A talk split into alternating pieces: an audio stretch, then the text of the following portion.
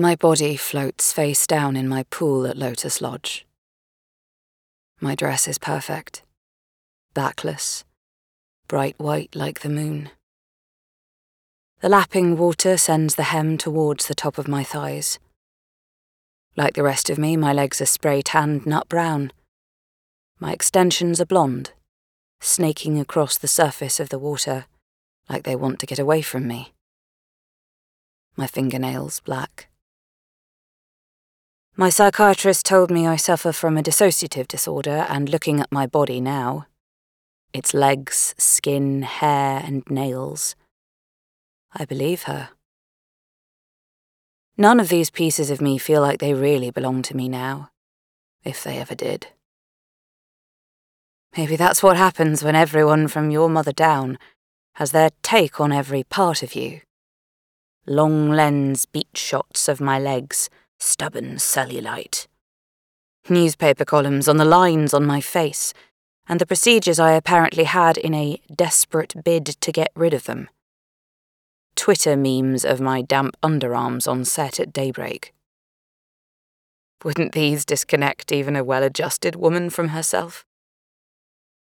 And with my family, I was never coming at the mad intrusion of fame into my body, into my entire life, from a place where I knew where my boundaries ought to lie. But none of that matters now. I've crossed a line. I can't come back over it.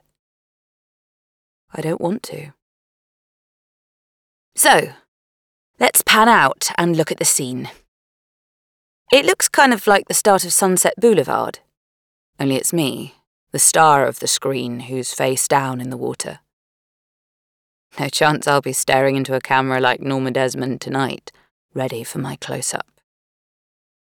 And the writer isn't narrating this story from beyond the grave. She is alive. But she's not well.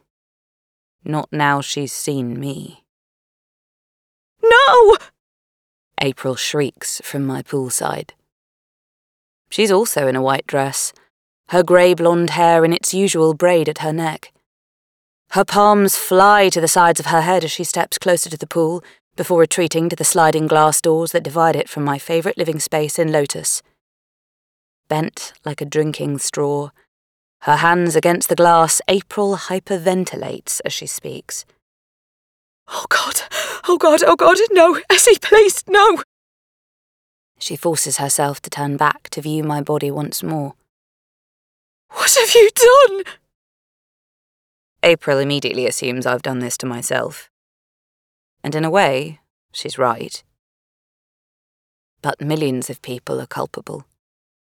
Every person who clicked on one of those stories about my body, everyone who piled on to make my name trend on Twitter for no good reason, posted some dark comment on Insta, or picked up a magazine at the checkout because I was on the cover crying over my latest heartbreak, or the fallout from my shocking scandal.